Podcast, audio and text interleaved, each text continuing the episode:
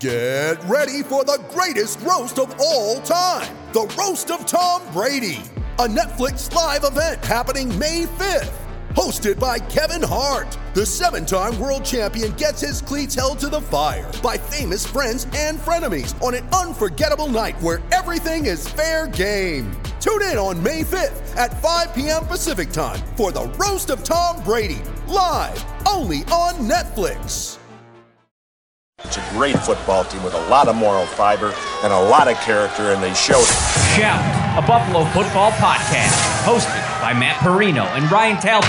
No place else you'd rather be than right here, right now. When it's too tough for them, it's just right. Presented by Syracuse.com and NYUp.com. The Bills make me wanna.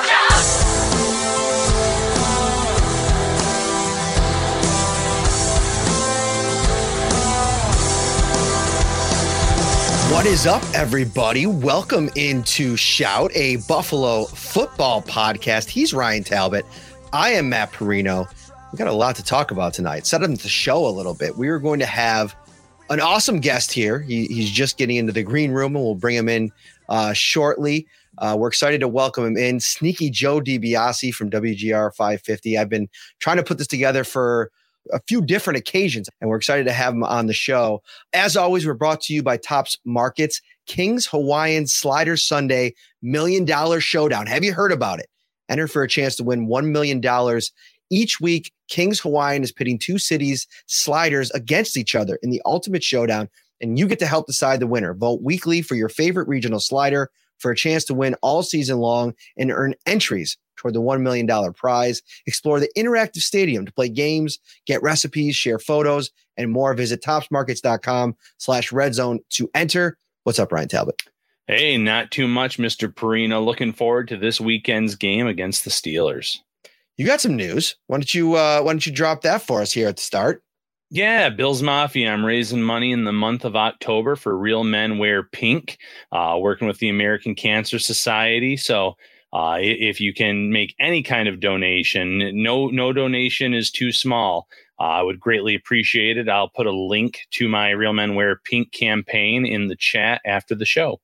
Beautiful. So let's bring in our guest, Sneaky Joe. Uh, I did the uh, morning show yesterday, and it jogged my memory. And I thought, you know, we gotta we gotta get you on the show. It has been too long. Is our third season of the podcast.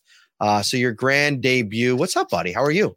What's up, gentlemen? How are we? Yeah, long. It's been far too long, but you know, crazy schedule for uh, for a couple years here, getting settled down a little bit. So, yeah, glad to be on. Yeah, I don't know how you do what you do because for those that don't know, Joe is the morning show producer now. Used to produce uh, the afternoon show, Schopp and the Bulldog. Now he's on Howard and Jeremy in the morning. One of my favorite listens, uh, whether it be live or in podcast format. And then he hosts his own show, co-host with Sal Capaccio, uh, the Yep. Extra Point Show every morning. How do you do it, my friend? Yeah, uh, you know, long. It's, it's That about that hard, sounds like really. it. Listen, long, long hours, but when you're just kind of hanging out with guys that are basically your buddies at this point, just talking about sports, you know, it's it's the dream job. It's it's uh, it's Mm-hmm. awesome. So even though, yeah, long hours, and you know, sometimes you got to do what you got to do over the years to get where you want to be. Yeah, I'm I'm I'm happy with where I'm at now, schedule wise, at least. You know, for the for the home life and whatnot. So yeah, again, it's not it's not like it's grueling hours. There's a lot more hard jobs in the world than just hanging out and talking about fantasy with Schopp for half a day every day. Awesome. um, so setting up the show a little bit, uh, you, you came, you're on a, a fun one because we we have four games to kind of dive into. I feel like a lot of perceptions and opinions and takes are kind of set in on this 2022 version of the Bills because I think it takes a couple games to kind of figure out, okay, what's an offense going to look like? What's a defense going to look like? There's some new parts. How do they look with the parts that are returning? And now we can kind of dive into some of those tapes. So, so we're going to go through what we think we know, and how we're going to do that is we're going to pose a couple questions. We're going to have a couple conversations around it. But before we start, we got to go through this injury report because it's never ending. Uh, this first portion of the season. Uh, Christian Benford, uh, Jamison Crowder, obviously, uh, those are two guys that have been out for that are probably going to be out for a little bit longer. Uh, did not practice today. Then you have uh, Jake Kumerow as well. Then you have some new additions. Tremaine Edmunds did not practice with a hamstring, which I think is interesting. Ryan Talbot, that could be potentially a huge loss uh, against the Pittsburgh team that's probably going to want to run the ball a lot over the uh, on Sunday. Uh, Isaiah McKenzie, McKenzie in the concussion protocol. Um, Mitch Morse, Justin Murray, Ed Oliver, and Jordan Phillips all limited today. Jordan Poyer dealing with a rim injury, but he said uh, it's probably not that big of a deal. Uh, probably just more banged up than anything. Thoughts on the Tremaine Edmunds addition? You know, when it comes to Edmunds, I, I, feel like he's almost been overshadowed this year. He's been he's played great football through four games, but when you look at this Bills team, you're talking Jordan Poyer, you're talking Von Miller, Greg Rousseau, you're obviously talking Matt Milano if you're talking about a linebacker right now because he's playing at an all pro level. But oh, by the way, Tremaine Edmunds has played really solid football. So, like you said, Matt, uh, this new addition is something to monitor because if he is out, uh, it's definitely going to change the looks of, of what the Bills can do on Sunday against the Steelers. Joe uh, Edmunds is such a fun conversation, and maybe we could start here because he was one of the the, the topics that I wanted to sure. talk about. You know, we haven't seen what this defense really looks like without Edmunds for an extended period of time, right? Like over the course yeah. of his career, he's missed a game here, game there, but he's been that stabilizing force. And you know, whether you're whatever side of the polarizing argument that you're on with Edmunds, whether you think maybe he should be better, there's some that even in the fan base call him a bust. I think he's played really well through four weeks. Uh, mm-hmm. Not as many splash plays as I think that you you were hoping for uh, for those that have been waiting for him. But how big of a loss would that be? And also, this is the question: 2023 is Tremaine Edmunds. Do we know that Tremaine Edmunds is on this roster? I at the beginning of the season, it would have been close. I probably would have predicted no, though for 2023, especially after they drafted Terrell Bernard in the third round? Could that kind of be, hey, we're thinking Edmunds probably isn't here in 2023. We got to have something ready to go and not just be scrambling in free agency, needing somebody or needing someone in the draft if we don't have Edmunds under contract. That's what I kind of thought Bernard might have been as a bit of an insurance policy. But right now, I'd still be close to 50 50. I'd probably lean yes, though, that Edmunds is back because Knox's contract's out of the way. That frees up a potential franchise tag if they want to do that with Edmunds. And also, I think he's been better than he's been in the past. He's always been a good linebacker. Um, he's always been pretty consistent. You mentioned the lack of splash plays. That's really kind of always been the thing with Edmunds. And when you're drafted that high and you have the frame and the physicality that he has, I think the expectations were always going to be really hard for him to achieve. He was going to have to be a top five linebacker or else there was always going to be complaints about him. So when he settles into just, hey, really good, but not necessarily in the conversation as the best in football, then I think that's where fans start start, start to get a little bit of disappointment. But he is good. And that Titans game, you know, there were a couple of splash plays there, right? The play where he shoots mm-hmm. into the backfield and he wrestles Derrick Henry to the ground and almost looked like he did it with ease. That was, you know, then maybe that's not quite a splash play. The one though that is is where he picks up Robert Woods on a crossing pattern and he's got the length to be able to tip the ball up and then Hyde tips the ball up and it ends up being an interception. So mm-hmm. they're still not getting those that frequently, but I think I would pr- I would be leaning yes on he's back. For this game though, this specific game, I feel like they can get by without him because Pittsburgh doesn't run the ball all that well. And I mean, maybe I should be a little bit worried about their receivers and if, you know, they're going to work their way. I'm not sure Matt Canada is deserving of this type of, uh, this type of praise, but if they can find their way to getting a Diontae Johnson, their underneath receivers lined up against linebackers, then ooh, like good luck Terrell Bernard, rookie first start like that. But I, at the end of the day, I think they can get by this opponent. I'd want him back for Kansas City if he's not you know, 100% or near 100% by the Kansas City game, you got to be a full firepower by that one. Then I would say I would be a little worried about the injury, but am I not giving Pittsburgh enough credit? I feel like no Edmunds, they'll just be completely fine. I don't know, uh, Ryan. Before we, uh, you you mentioned the chat, uh, the next topic, and I do want to get there. But uh, did you did you, did you guys watch the mic'd up with Tremaine Edmunds this week?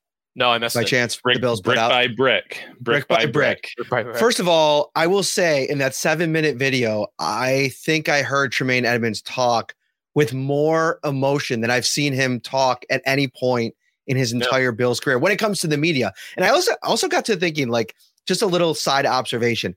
Sometimes it's like, you know, we talk to some of these players, we wonder why, like, you know, maybe the energy isn't there after the game. Obviously, they played a lot, but man, it was amazing to me how much Tremaine actually talked in that game. So thinking about him coming into the locker room and then getting asked a bunch of questions and maybe why he isn't kind of running at the mouth a little bit. Maybe that's a reason why, but he felt in that video, like you talk about a comeback situation being down 20 to 3 in that first half, Ryan. His importance as a leader, they've talked about it. Sean's talked about it. Tre'Davious White's talked about it. Even Von Miller, a new addition, has talked about it. He really, I felt like, kept that the tone on the sideline to the point where they're not out of the game. And over the course of the game, it got kind of ramped up, ramped up, ramped up. I think from a leadership perspective, he's as valuable as what he brings on the field. He's a really good player, and you're probably not going to replace what he brings as a player, but I definitely think it's going to be a chore to replace what he brings as a leader. Matt Milano's not ever given you that, I don't think. No, he's a pretty. I think Milano's even um, quieter than Tremaine Edmunds in terms of, of, what he brings. He obviously on the field does quite a bit for the Bills team, but in terms of Edmunds himself, you know, he's really interesting in terms of the perspective you just mentioned. I think when the Bills drafted Allen and Edmunds in, that 2018 draft, they said both of these players are going to be such cornerstone pieces for this franchise, for that vision uh, of what Sean McDermott and Brandon Beane had for this team. Obviously when they drafted Allen. And, and I'm not trying to in, insult Allen's game. I think they had some visions of a Cam Newton. Now, obviously, he's already eclipsed everything Cam Newton could do as a passer, but similar builds, similar uh, attributes. And then when they they had Edmunds in mind, it's like, okay, here's our Luke Kuechly. Now, that goes back to what Joe said. If you ended up getting a, a Luke Kuechly, no one would be sitting here saying this guy's a bust. This guy is this, that, or the other. Uh, but he's still such a good linebacker, guys, and and he mm. does do things so well. And yes, there's always that one or two plays in the season where maybe he hits the wrong gap, he he over pursues, and that seems to get magnified a lot more than those positive plays that he seems to do week in and week out. So I think we're probably all in agreement that what we do know is Tremaine Edmunds will be back in some way, shape, or form. I mean, the, the franchise tag number, like you mentioned, Joe, you know, they get Dawson Knox right. out of the way. It's not as expensive uh, to to use that on a linebacker as opposed to the, a pass rusher, uh, a wide receiver, uh, yeah. some of those other positions like a left tackle. And I just, I just, I do think he means enough to this team to where they want to keep him in the in the mix. And I think it it probably means, and maybe we could transition here a little bit. I, I think that might be a bad sign for maybe Jordan Poyer. And I think the next question I have for you in terms of do we know this or don't we know? What's Jordan Poyer's future? I mean, he's been arguably again the best safety in the NFL through four weeks, at least from a turnover perspective. We saw we got a glimpse of what it looks like without him in the Miami game, and then what it does look like with him when he returns. I just don't know how they're going to be able to pay everybody. Is is it just a situation where you're going to run out of money with Poyer? Doesn't it kind of come down to Hyde and his health status? Because I feel like that could determine all of it. Maybe they're planning on having to go on without Poyer and paying Edmunds and Allen's cap hit balloons uh, this coming season. So there's going to be a lot less space. So and Knox's contract will go up too next year. Th- that'll kick in. So I wonder if it just comes down to what do they what what assurances do they have on Micah Hyde because that is a it's a herniated disc right it's a neck injury mm-hmm. that mm-hmm. can be super tricky. I mean I, I heard first hearing about that injury Eric Woods popping into my head. We're like okay, the guy's career is just over, just like that. Like you never know with an injury like mm-hmm. that. But on the flip side, there's Dane Jackson. He's back in 10 days with an injury that we, oh, you could have been thinking the worst with him. So we're in the mm-hmm. unknown with Micah Hyde. If Hyde, you know, they don't know if he could start next season or there's still some complications going on, they might say, all right, Hyde's going to be on IR. Let's find a way to pay Jordan Poyer so that we're not completely starting over at safety. But on the flip side, if it's okay, his rehab's going great, he's back on the field, we think he'll be back practicing, then all right, we're going to keep going. Final year of Hyde's contract, and we'll let Poyer walk. Or maybe they just want both of them. I don't have a good guess on what they're going to do with Jordan Poyer because they've always found a way to pay the guys. We keep thinking they're not going to find a way to pay everybody, and then mm-hmm. they find a way to pay everybody. So the money dries up at some point. You think it feels like because of his age if it comes down to him versus Edmunds, who's the number one priority, Poyer's definitively better at what he does. But man, when we're talking about like an eight year age gap, I, that, that's a tough sell, I think, to keep Poyer over over Edmunds. Yeah, Ryan. The thing that Poyer has working for him as he enters free agency is sure he's going to go in as a 32 year old safety, but potentially off the best two years of his career. I think people will be paying for the culture part of it as much as they'll be paying for the production part of it. I think you throw him back there with, you know, anybody, he's going to figure out a way to play up to the standard that he set over the last couple of years. But like you look at a team like the Giants who obviously they have a familiarity with the with with the player and also a real need in their secondary to just improve. I think they're really they're pretty good up front in New York. I think they have a lot of question marks on the back end. And Jordan Poyer, you know, they if they could clear out the cap situation, which I you got to think that Joe Schoen is going to be able to do over the course of the next year, then you kind of throw money at a guy like this to come in here, help you set the culture. Listen, I know it's gone really well for in New York early on here for Brian Daboll and company. And personally, mm-hmm. I'm, I'm thrilled about it. I, I love Brian Daboll. I think it's a fun story. But extrapolating this with Daniel Jones and company and the, the challenge that they have at, on offense over the course of the season, it probably goes the other way at some point, And they're going to probably need really good players and probably have to overspend on the market. I think Jordan Poyer is going to get money in free agency next year.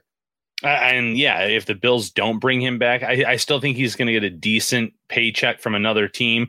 Uh, again, age factors in. He's not going to be breaking the bank. This is not going to be a Derwin James type of situation, and no one obviously expects that. Uh, but you mentioned it, man. It's the culture, it's the fit, it, it's the fact that there's going to be some team out there where maybe Jordan Poyer says, "Okay, they're not being viewed as a Super Bowl contender in 2023. But I think if I come into that secondary where they have a young piece at corner, they have another solid safety, I can help turn things around and speed up that process there. And like you said, good locker room guy, good for building up the confidence of these players. He was he and Hyde were the first two signings of this regime or of Sean McDermott specifically. So they, they obviously had a plan in mind for him. Now it goes back to what Joe said though. If there are any questions about Micah Hyde in, in his long term future, I know the agent said looking forward to coming back in 2023 and, and that's obviously the optimistic view that you want to have but i don't think the bills want to enter next season still being a super bowl contender or favorite and not have either of these safeties that has been with the team since 2017 especially when we don't we don't really know what they look like on a long-term basis without those two because they've just been so sturdy and they never leave the field. And mm-hmm. by the way throwing on top of it i know he didn't start on sunday but jaquan johnson's a free agent too so even mm-hmm. you got a depth piece there that you might not know if he's in the picture. If you don't sign Poyer, you probably could figure out a way to sign him if you really want to. But we just don't know what they look like without those two safeties back there. Uh, so much of their success on defense has been every corner that steps in there, they get the most out of. But I think a lot of that, a lot of that is coaching and scheme and Frazier and McDermott. I think a lot of that though is you just you you have safeties back there that if you make a mistake they are so good at covering up for you. And mm-hmm. the communication is so good back there that we talked about you know what the bills might be missing from edmunds if he's you know injured at all not in that locker room. Communication and having a leader a voice in that locker room that's something they're going to be missing i think with micah hyde. And that's not usually something i like to harp on is like the locker room stuff and whatnot and the value of that but those two have been staples back there and we're already, I think, curious about what they'll look like without one of them. Mm-hmm. And man, just imagining a world where one is certainly gone next year if they don't sign Poyer, and the other one's coming off a major neck injury. That just that, that seems it seems tough when you're still a Super Bowl team. Let's flip sides of the ball here, and, and this is one that I think we we could really have a, a good conversation on because it's something that the majority, I think, going into the season were on one side of the argument. And I think a few people are kind of maybe tiptoeing their way to the other side. You go back to Kansas City last year, and it was what felt like a superstar making performance for Gabe Davis, right? Mm. Four touchdowns. It was an explosion, and he was kind of trending towards that. Had a really good finish to the regular season, was good against the Patriots really his touchdown production and uh, I, I can't remember what the other stat was now catches on third down for a first down. Like the numbers were just insane when it came to his his uh, usage and production. You go into this season and he comes out in the first game has 88 yards and a touchdown and you say okay that there it is. It's it's starting this way. Suffers the ankle injury misses the next week plays through it the last couple weeks. And if you head over to the website right now, syracuse.com, newyorkupstate.com, I talked to Gabe Davis today. And basically he told me it's been frustrating uh, dealing with, you know, spending all this time in the offseason, working on your body, and then getting to the season, trying to put it on display, and then having a setback and having to fight through this injury. He's obviously not been 100%. I mean, we put out practice videos all week, and every time we put it up, all the Twitter doctors come into the comment section, and it's funny to kind of watch the, the conversation happen. But he doesn't look 100%. He's not you know, moving off of that ankle, you know, the, the way that he does when he's healthy. So the question is when we were going to the year, I said definitively the Bills have their wide receiver number two, like without a doubt. I saw enough last season, enough in the playoff game. But do the Bills have their wide receiver too? Are there questions, valid questions about Gabe Davis's ability to fill that role long term? I think it's worth a conversation is it okay if I want to reserve judgment until I know that his ankle's right? Yeah. Uh, but maybe we never know that, right? That could be something that lingers and nags at him for a while. Although, right, full practice today, right? Am I remembering that right? Yes, it was um, a full practice today, which yeah. I'll tell you, it, watching him, I thought he looked the best that he's looked. That's what I tweeted, but I still yeah. don't think it looked a, even close to 100%. He told, but he said, I'm 100%. Okay. Well, he listen, the Chiefs next week and then the bye. So maybe he's the guy for getting right with the bye week too, just needing that extra week of rest at the early part of the season. I still feel very confident he is the answer and he's a good answer to who's my number 2 because so far they haven't really had that with him kind of maybe dealing with the ankle injury, not playing at all in week 2. Who's really been the second option?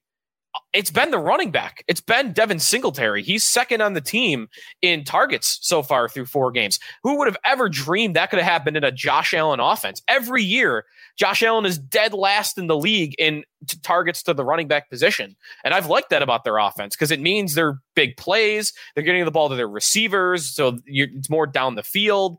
But now this year we have a change. And is that maybe it's a Dorsey thing? Right? Maybe it's a different, it's a play calling thing, it's a coordinator uh, route concept thing, or maybe it's just Gabe Davis isn't 100% and nobody else is stepping up. I think Knox is the one you might want for that because of the contract and his familiarity with Allen.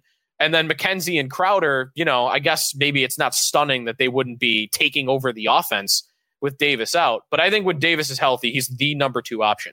And the one stat that I think might show that he's just not been right, if there's been any doubt about that, is just look at the type of targets he's getting. Look at the type of mm-hmm. routes that he's running. In his first two seasons, in average target distance, seventh in the NFL and eighth in the NFL. It was down mm-hmm. the field. This year he's 28th in the NFL. It's a big down, it's a big step down. It's more short. He's not running those go routes as much, those deep posts. And I think when he's at his best, even though we think of him as this big body contested catch receiver, he constantly ranks at the top of the league in these big touchdowns and these you know big targets down the field. Even though again he's not like a four three guy, you know he's not Tyreek Hill out there. So I I, I want to see that element back because I think when he's at his best, think of the Chiefs plays. Why is he dominating the Chiefs? It's one on one coverage and Diggs is hogging a lot of the attention, which of course helps. But it's not like jump balls. It's not a lot of contested catches. The bomb over the top is he just outruns the corner and gets behind mm-hmm. the safety, the 75 yard touchdown. The the play where he breaks the corner's ankles is he's running at the dude with so much speed that he's off, you know, he's on his on his toes and then the quick jab step left and cut right. He throws the guy off because he was running at him and he's intimidated by him going deep on him. So I think those are the routes that Davis is good at. Even though he's not a technician like Diggs and he is good at the contested catch, I don't think he's right and he's at his the height of his powers until we see more going on down the field with him. Yeah, and I agree. The Bills do have a number two receiver in, Gabe Davis. You know, Matt, we saw at training camp, he was getting open left and right. It didn't matter who they put on him. He wasn't dropping anything. He was making plays. Since this injury, he's had some drops. He the route running isn't what it's supposed to be, and that's what happens when you're dealing with one of those nagging injuries. You're you're you can't be the same version of yourself that you usually are. But the one thing I will say uh, is I think this injury has shown that the Bills might need another proven entity in this offense to really uh, make sure that come playoff time, come uh, if they want to get to the Super Bowl, they might need that extra guy. You know, you, you look at a team like the Rams right now, and they they swapped out Odell Beckham Jr. for Allen Robinson, and it was supposed to be a good deal. He's been invisible in that offense, and it's been all Cooper Kupp. And a lot of the talk sports shows are saying, "Oh, they need Odell Beckham Jr. back if they want to have any shot of even getting into the playoffs and making noise." Hmm. There's something to be said about having that next option, that next guy up. And when it comes to when Gabe Davis goes uh, has a nagging injury, if something were to happen to Stefon Diggs, I'm not sure I have confidence in the depth behind those guys. And obviously, that that's saying uh, that's not a shocking statement when you have a superstar like Diggs as your number one and you have an emerging star like Gabe Davis is your number two. Is there an if there for you with Shakir? Because like I'm not betting on a fifth round rookie being like, oh, he's the number two in this offense. I'm at least a little curious though if he could give them anything. I think you can give them something this year, but I still think you're probably a year away from getting a consistent type of production from him. Sure. He was very impressive this summer as well in terms of the route running, the hands, uh, natural hands catcher. So I think he's going to do well. And in that very small sample size on Sunday against the Ravens, I came away very impressed with him. Uh, the scramble by Josh Allen, knowing enough to get to the sidelines, get yeah. open. The first catch, that was all him with that cut to get upfield to get the 14 yards on that play. Uh, a little thing, but I love the fact that he put both hands over the football when he was running with it, protecting that thing, knowing that they were going to try to punch it out at all costs. Little things like that. Two catches, two first downs, though. Uh, it definitely captures your attention. I think that the role has to be the Gabe Davis role from his rookie year, though for Shakir this year. Like that's to me where I think it tops out for Shakir. And I might be wrong in that assessment. Maybe he ha- he can take a little bit more on his play. I, I don't know if it's wide receiver two ceiling, but I just don't think that as a blocker he's shown enough. Obviously, he had that really bad whiff in Tennessee, and it probably was the reason he wasn't active the following week. Um, and something that he's going to have to develop that part of the game physically speaking, I feel like guys like Kumerow and, and Davis, they're just more apt to be better blockers because of their size. Now, that what flies in the face of that take is Isaiah Hodgins' inability to block for the last couple years. I think that's what's kept him off the field. And now you look at this the wide receiver situation. Obviously, four guys banged up. Davis is going to play. I mean, he's he's fighting through it. He was a full practice day unless there's a setback. McKenzie's in concussion protocol. You don't know what his status is. No practice day for Kumerow. Jamison mm-hmm. Crowder has a broken ankle. So now you start to look at all right, what are the options? They like to have five guys up. Who else can kind of fill that role for them? And Hodgins is the guy that you you, you got to say is the option. Tavon Austin apparently went to the Bills, reportedly voiced his frustrations with his role, and now the Bills are letting him go seek opportunities elsewhere. Will be off the practice squad. They signed, um, or they're going to sign Jakari uh, Roberson, uh, yeah. undrafted free agent guy that uh, came on with the Dallas Cowboys and obviously was on the market. They bring him in. He was on the practice field today. But again, a lot like the cornerback situation, Joe, that has frustrated Bills fans for the last couple of years. I don't know if there's necessarily a veteran that you could come in here and and plug in right away outside of maybe an Odell yeah. Beckham Jr. But there's there's a lot that goes into that. A money conversation. Is he willing? Does he like the spot? Does he like the role? I'm sure because of Von Miller, they'll, they'll carve out the right kind of mm-hmm. role for him. But this team, unless it's a special situation, they really do rely on the guys that they're just developing and, and, and they have in their system already. Yeah. What's right? Like, what's the move like Beckham? That they've made. I mean, they made it in their first season when they traded for Kelvin Benjamin, but special circumstances. I think they're they're going for you know they're going to break the drought there, and they didn't really have much in terms of receivers. So that's so long ago. Like, what's that mm-hmm. move?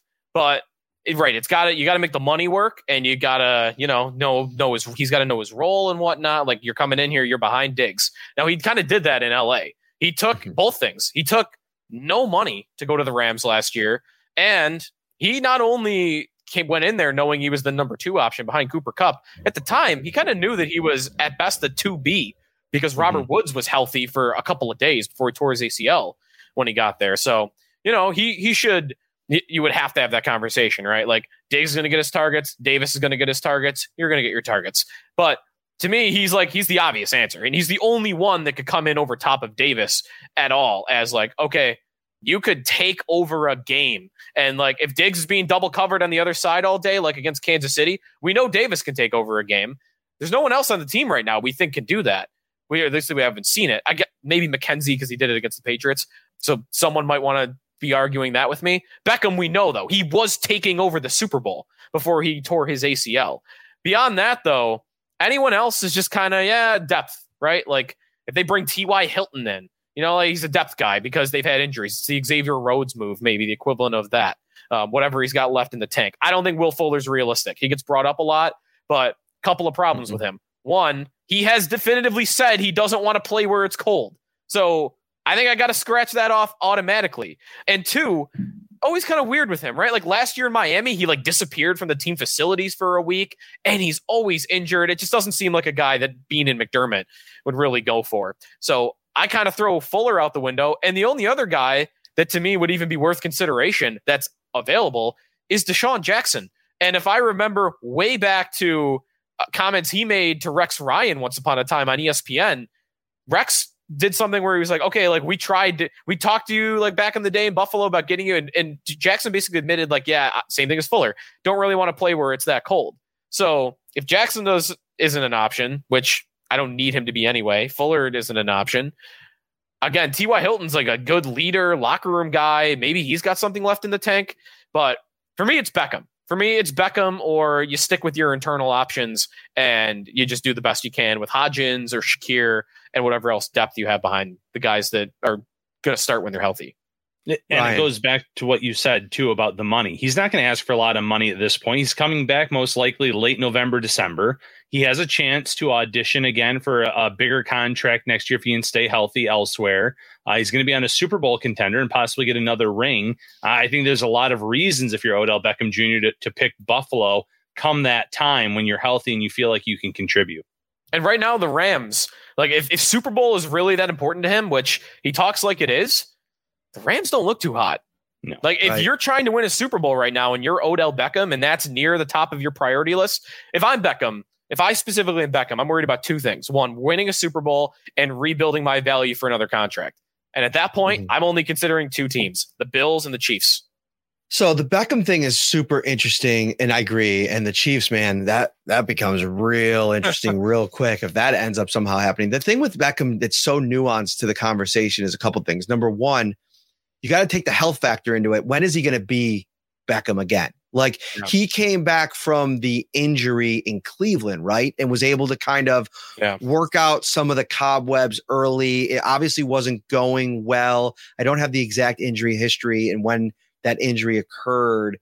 He came back the year he got traded to the Rams. When he started in training camp, he was still kind of rehabbing the injury, if if I remember correctly. That's right. I'm looking at it now. He he tore his ACL week eight in 2020, and Right. then he did start the season in Cleveland.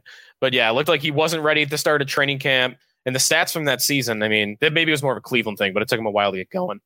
Right. So you got that factoring in. So if he's ready late November, when is he OBJ again? The guy that played in the Super Bowl. Is Yeah. can he be that this season? I think that's a legitimate question. Number two, what have all these guys said? What did Emmanuel Sanders Sanders say about coming to the Bills last year? Week in and week out, press conference after press conference. It's the hardest playbook I've ever tried to learn. So my question to you guys is is Von Miller passing over the playbook to OBJ right now so he kind of get a head start on trying to figure all this out? Because if he comes in and walks in the door late November thinking that he's going to learn this playbook and get on the same page with Josh Allen in, in two months to figure it out, and maybe they could simplify things. Maybe Ken Dorsey's already thinking about that and how they could kind of insert in, in the case that it does become an option. But I just think there's just so many potential, I don't want to say pitfalls, but so many complications to the OBJ move. And that's fair. Like you guys said, it takes a while to get back from one of these injuries. That's the reason, like a lot of fans are saying, you know, can Trey White come back this week? And it's like, well, it's not that easy when they're coming off these ACL injuries. Doesn't matter what position you play. You- It's not just like you're four weeks on the pop or whatever are up, and you just you're out there full speed. You have to build that back up. So uh, when it comes to a guy like Beckham, though, the, the the good thing for the Bills would be he could realistically be your third option at receiver alone. And we've already talked about the fact that Singletary has been more involved. We haven't been able to get much from Dawson Knox this year. If you're if you're the Bills coaching staff, and he's had a plethora of injuries this year in terms of the ailments, the foot, the hip, the back, the uh, you name it. It seems like it's a different thing each week. So you're hoping he can get healthy too. So you don't you wouldn't need him to necessarily be that Super Bowl version of himself in Buffalo, uh, but you're hoping you would get something close to that. I just want to see the Bills, like, at, at some point, figure out who are my weapons down the field. Because when they're completely healthy, I think they're fine. Diggs is one of the best in the league at it, and Davis, honestly, is one of the best in the league at it. But when though when one of those two isn't out there, who else wins down the field? Knox can do it up the seams. McKenzie is got the speed for it, but he just doesn't do it because it's not his role. I, I they don't really have that guy. And whether that would be Beckham if they were to sign him, or you know, if they make like a, a, a veteran move, like a Jackson or a Hilton wants to chase a Super Bowl, a guy like that. But I, I'm I'm a little if I'm envious of one thing of the Chiefs offensively right now, it's that they've got their alpha and Travis Kelce, and then it's just a track team around them. Mm-hmm. And that's with them trading Tyreek Hill. They traded Tyreek Hill, but who did they replace him with? Marquez Valdes Scantling, who's inconsistent, but is blazing speed up the sidelines whenever you need him to. Mecole Hardman, same thing, super fast. Eh, we're talking Sky Moore, even the even though he's a rookie and hasn't produced much, he's got that speed. We're talking four three guys, sometimes four two speed. Even Smith Schuster as a slot guy has got good, has got wheels. The Bill, he doesn't win down the field quite like these other guys.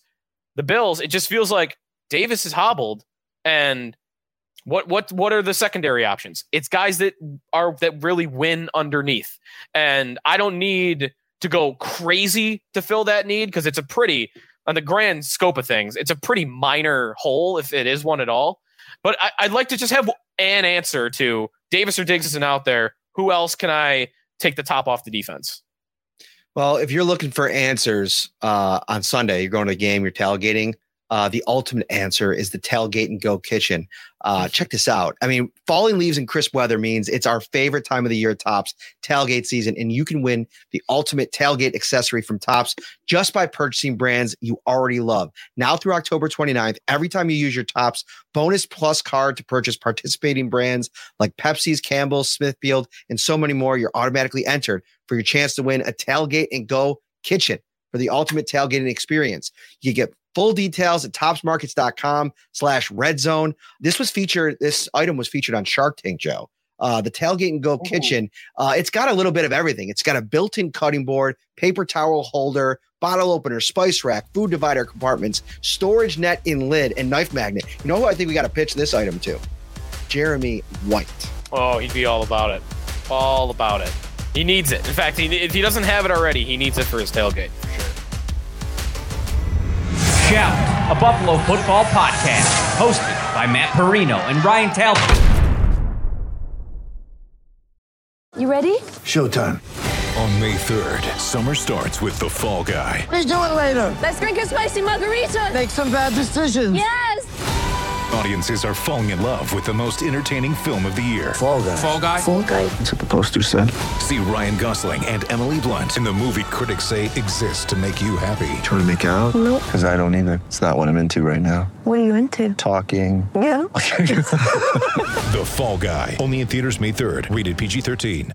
With threats to our nation waiting around every corner, adaptability is more important than ever. When conditions change without notice Quick strategic thinking is crucial, and with obstacles consistently impending, determination is essential in overcoming them. It's this willingness, decisiveness, and resilience that sets Marines apart. With our fighting spirit, we don't just fight battles, we win them. Marines are the constant our nation counts on to fight the unknown, and through adaptable problem solving, we do just that.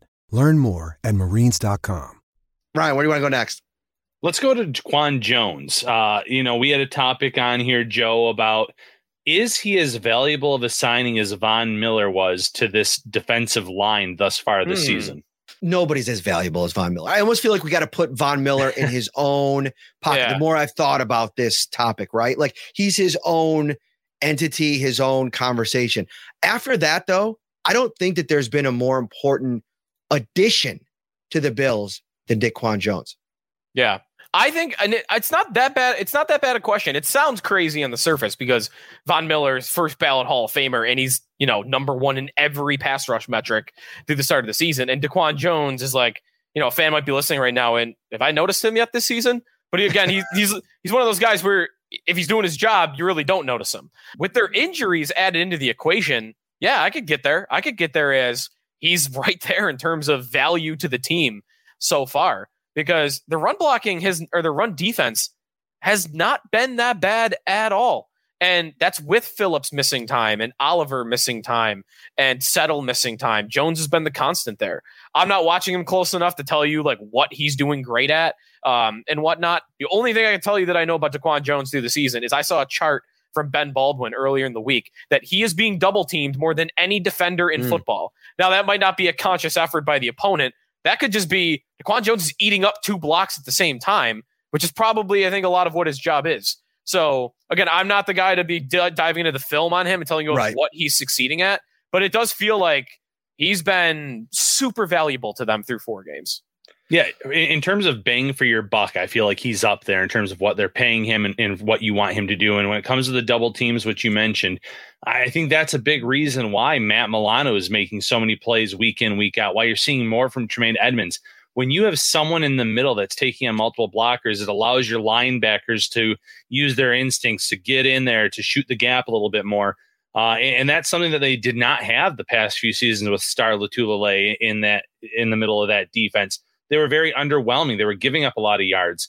Uh, the the fact that they got out of that Tennessee game with Henry averaging 1.9 yards per carry, the Rams didn't really do much on the ground, uh, and, and, then Miami did nothing on the ground for the most part. So three of the four games have been great. They had a few runs to J.K. Dobbins uh, on Sunday that I'm sure you know they went for decent sized gains, but overall this run defense has been night and day from the previous few seasons. Yeah, and another stat I'm just looking up on him on the fly real quick here. The Bills always use a rotation at defensive tackle. Even Oliver's barely cracks 50%. Lotulelei was Lotulelei actually this is maybe is this could this be on purpose or complete coincidence? He was exactly 47% of the defensive snaps in every single season he played for the Bills. Mm-hmm. Exactly 47%.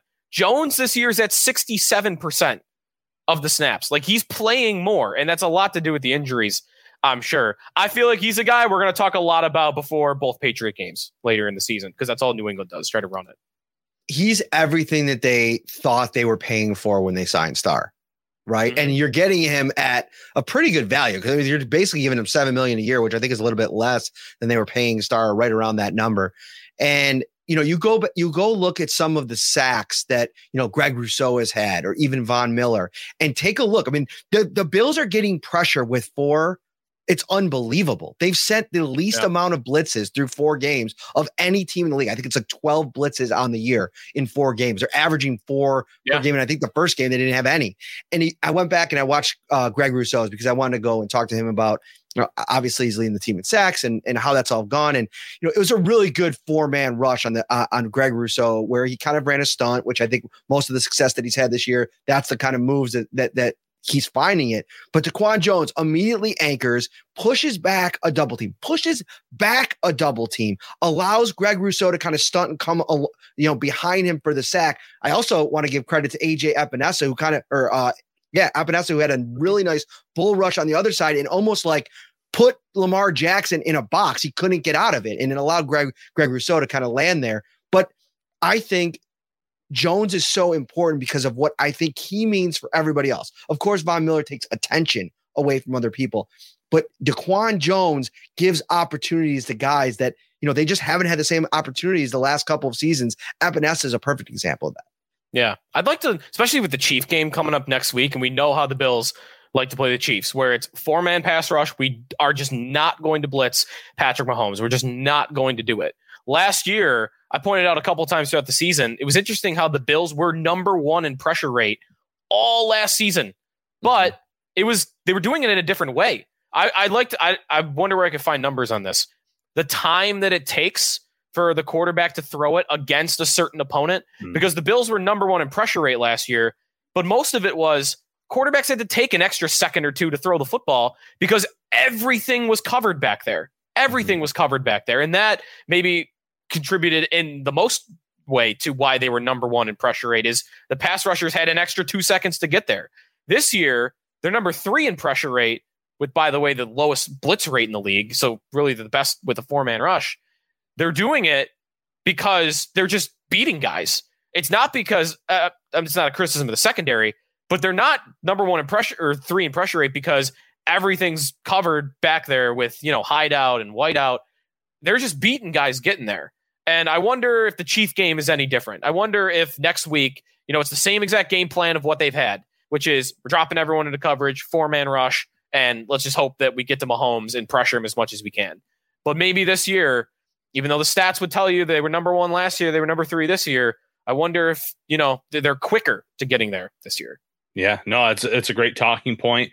Uh, and you know, it also goes back to though to the secondary. What if they get one of those pieces back, uh, a Benford back for that game? And I'm not sure he'll be back in time, uh, but it, Elam's been really impressive, and that's another talking point we're going to get to here in a minute, Matt. Uh, I like what I've seen from Dane Jackson, obviously with Poyer back there. So if you can get the front four playing the way they have this year, the secondary playing the way they have in the past with this unit, covering, playing this uh, that offense so well, it, it is going to be a really interesting chess match here in, in a few weeks. You know, it's not as complicated as chess, Ryan Talbot. I mean, if you want deals, just text 80692 to value, V A L U. That signs you up for their text program and you start saving immediately even more. Receive exclusive coupons, see uh, uh, values, weekly deals, and so much more. Visit valuehomecenters.com. Uh, for more information, uh, I do want to get to Elam, uh, but before we do, let's uh, veer here a little bit and talk about Sean McDermott's comments today on the Bills' run game. Um, he was asked about, you know, Josh Allen being the leading rusher again uh, ad nauseum. I feel like we talk about this. He said, We're always going to do what we feel like we need to do to win. And so, uh, as in Josh's case, specifically outside of the big picture wise, it's important that we can develop an added dimension to our offense. And so, to answer your question, I'm not overly comfortable with that being the stat week to week or as much as it can be. So, I mean, listen, this is something that they're going to answer week in, week out until they find some type of sustainable running game. We talked about the screen pass success that they had uh, on Sunday, which is a really nice sign. But what is the answer, Joe, to more production in the run game? I don't necessarily know if they have the guys up front to be a power run team, nor do I think they want to be that. I don't think they should strive to be that. And I think sometimes when yeah. McDermott kind of dips his toes in the water of wanting to be a tougher, more run oriented team, I think that's a dangerous game to play. But at the same time, sometimes they put certain situations, certain packages out there, and it's almost like you know they're not going to be successful when they run the ball before they even do it. Yeah. I honestly I'll believe that they care about being a great run team when when they do it. When mm. when they really invest in it because they two years ago this was a talking point. Like they want to get better in the run game. They want to get better in the run game. They brought back the same exact offensive line. If and that was not this past year, it was the year before where they re-signed Feliciano and re-signed Daryl Williams. Like they really wanted to get better in the run game, or they thought it was that important. Why'd they bring back the same offensive line? Now this year there were changes, and the linemen they brought in were their their specialty or their you know their advantage was run blocking. Saffold in Tennessee, Quessenberry in Tennessee too. I know he's not a starter. And bringing in Aaron Kromer as the offensive line coach, that looked like maybe some commitment that they want to be better at running the football. But I still am not going to believe they care about it until they really, you know, put their foot down, and do it. And I'm good with that. I don't really want them to really be striving all out to be this power run team. The other thing about, you know, the run game and whatnot, look at who they've played so far. Some of these numbers will be skewed by playing the Bills, I'm sure, and it's only four games. But in terms of stopping the run so far, they've played the number one team in the league, the Rams, the number two team in the league, the Dolphins, the number three team in the league, hmm. the Titans, and the number eight team in the league, the Ravens. This week, they're playing 29th, Pittsburgh. So maybe there's something to they've just played a lot of good rush defenses so mm. far. But you know, if Sunday they don't run the ball well against Pittsburgh, then then I think that that narrative goes out the window. Well, they may not try to run the ball a lot, Ryan, because this yeah. secondary for Pittsburgh is really banged up. I mean, Minkah Fitzpatrick not practicing today. If he can't go, I mean, I think you're attacking the deep part of the field as much as you can against this Pittsburgh defense that is probably you're not too scared of the pass rush. I know they all talked up. And I was actually really impressed with Alex Highsmith, and we're going to talk about this in the preview show on Friday. I don't want to get too deep into the woods here, but yeah, it's it's it's interesting that do they even try to run in, in a game like this where where Pittsburgh isn't good against the run, but they're also so beat up in their secondary. Oh, extremely beat up. I'm just looking at their, and, and again, we won't go too far into it, but their injury report. Uh, Sutton, limited practice. Witherspoon did not practice. Levi Wallace, limited practice. Uh, Edmunds did not practice. Fitzpatrick did not practice. So I mean, it, it's their entire starting secondary, uh, and then you know Levi too, who plays a, a big role off the bench for them. It, it's going to be interesting to see how many of them can go. And obviously, we we spent a good portion of tonight talking about how banged up the Bills wide receivers are. So it's not like the Bills are going in extremely healthy and they can attack that necessarily. Uh, but it still might be their most advantageous matchup come Sunday unless they get out by like 30. If they right. if they if they start blowing them out, then maybe we get a closer look at the run game. But yeah, that's a good point about the secondary and how banged up it is for Pittsburgh. And they get thrown on so far this season. That opening week game against the Bengals, they hold them to like whatever it is, 24 points.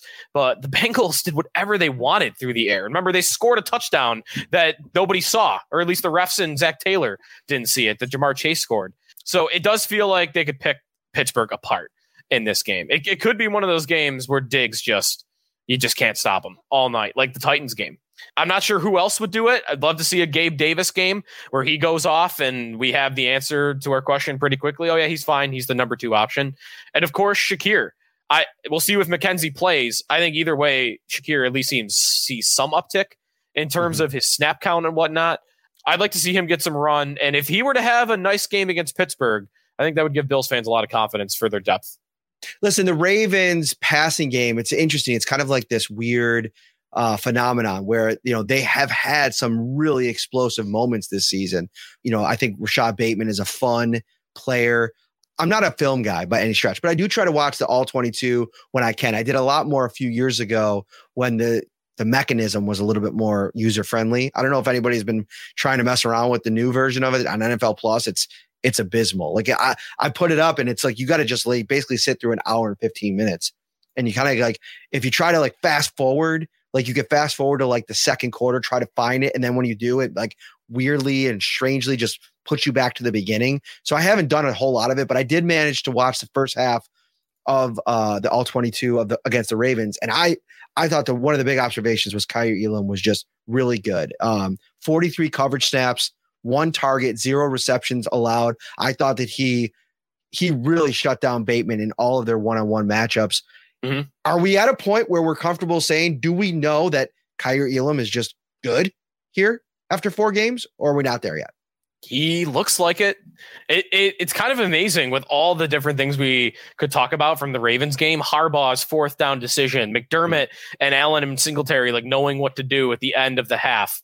Uh, just the, the first half in general, how weird it was, how that game was all Ravens first half, all Bills second half we kind of glossed over the fact that Kaiir Elam just took away the Ravens' number one receiver in that game. Three catches for 17 yards for mm-hmm. Bateman. Now he did he did leave the game for a bit and he only played 44% of the snaps due to an injury. But you're right, like when he was out there, Elam was all over him and he couldn't do anything. One target on I think it was 63 coverage snaps or 53 coverage snaps last week. Man, if, if he's looking this good and Benford looked as good as he did, and Jackson just like the guy's never played bad. Like every game they've ever put him in, as early as that first game when he was a rookie against the Jets, and last year too in the limited sample size he had. Jackson looks great. It really is going to be interesting in a month from now when everybody's healthy on who plays because there's four guys that all have a legitimate case for being on the field.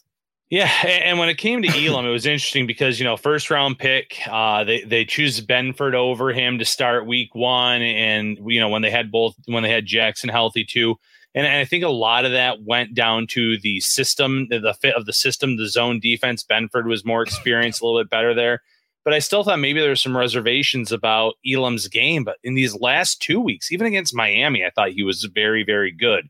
Uh, he has looked the part now the big test is coming here in a few weeks, in my opinion. When when you have the Chiefs, you come off the bye, you have the Packers. Uh, if he holds up well in matchups against two elite quarterbacks, when he's going to have to lock down some pretty decent receivers in those games, uh, then I think that discussion becomes a lot easier to answer. Right now, I'm very impressed, uh, but I still need to see a little bit more from him first. I think it's a situation. I've always been kind of open to the situation of like maybe like a triangle, like rotation where Tre'Davious White has worked back in slowly, and you know maybe maybe Dane Jackson leads with the percentage of snaps, but they, there's times when they want to get a look at what it looks like with Trey and Kaiir out there, and then other times when they want to get a look at you know Dane and Kaiir more of that, and so on and so forth. Listen, if yeah. he's healthy and he's fully 100 percent. I think that they're going to get Tre'Davious White on the field 100% of the snaps, like he's always been. I don't know what the path to that is. And how long is he going to practice before he gets into a game? And then is his conditioning level? That's another thing. It's one thing to work on all this stuff and to do the tires and to do this all the stuff off to the side, but football shape, like being able to go out there and play 70 snaps if you have to, that's a completely different animal. So I think that that's a, a really fascinating like uh, conversation to have, and how they do, you know, work that out is going to be fun to watch. So so far this year, Elam's been targeted 10 times and he's allowed 50 receiving yards. Seven Hmm. catches for 50 receiving yards on the entire season. Uh, Benford has allowed only five catches for 73 yards. Um, like they, they've just all all their corners have been so good, and I I wonder I like that for like rotation. They've not really ever done that a lot, but with White's injury and having the depth that they have now at that position, which how amazing is that? Because that was like the thing we talked most about in the offseason as a potential hole on the team was number two corner, and now like we have too many guys that weren't playing. Benford, I I don't I don't I'm not I'm not too into the weeds on this, but we've had callers on WGR a couple times like ask about him playing safety. And I mm. remember at least a little bit in the draft process of he might be a safety at the pro level. I have no idea whether or not he can actually do it, but if he can, you know, that might be another alternative way of getting him on the field if there's not enough snaps at corner. I, think it was actually McDermott or Frazier that said something about we're going to try him at corner first, but safety is always an option. Okay. Um, so it's something in his skill set that maybe they see. But yeah, I mean, I, I think obviously he has the ability to do it, but can you just throw a guy out there in season and do that? That that would be very interesting to see for sure. But uh, with so many options, you know, it might not hurt. And I'm, I'm not rushing Damar Hamlin off the field. I've liked No. him through two games. Something about those pit guys in this defense, uh, smooth transition. Are you saying Kenny Pickett's that got an advantage though coming into this game? 'Cause he's- he knows knowing he's throwing at? Dane, knowing Hamlin, yeah, Yeah. maybe. Well, uh, but see, this is where just depends who you're talking. If you're in Pittsburgh today, you're probably saying, "Oh, Pickett, he knows these pit guys. He'll know what to do."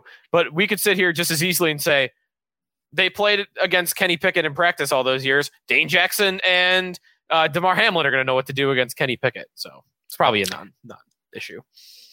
I feel like also like that's probably the least of Pickett's concerns is Damar Hamlin and Dane Jack. With all due respect to those guys, if you're thinking about like guys that you're worried about in this game, probably focusing more on Jordan Poyer, Matt Milano, Von Miller, uh, Daquan Jones, maybe Ed Oliver if he's ready to return.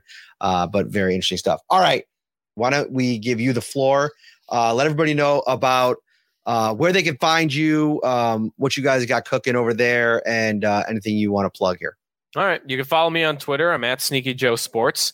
I'm on with Jeremy on Wednesdays and Thursdays, 6 to 10 a.m. I'm on with Sal throughout the week from 10 to 12 on WGR on the Extra Point Show. Also, hockey season right around the corner. I got my Locked On Sabres podcast, uh, which is also, you can check out on the Audacy app, uh, affiliated with GR there too. So, you know, get if, you, if you're trying to work some hockey into your your daily routine right now they're quick 20 minute episodes just get a little little spice of it in there season only eight days away so now's now's the time to do a cram session locked on Sabres. Yeah. check us out And listen, you're getting my full endorsement here because there's nothing hockey related that you're going to get from from this combo here, Ryan Talbot and Matt Marino. So go check out uh, Locked On Sabres. That's some awesome content. And speaking of where you can get hooked up, head over to Tops Markets right now. Uh, they got all the deals going on to get you ready for game day, tailgating spreads. The Carry Out Cafe has $14 large cheese and pepperoni pizzas, $14 jumbo chicken wing 10 count. $20 legendary breakfast pizza. I'd pay $50 for the breakfast pizza at Tops. Hmm.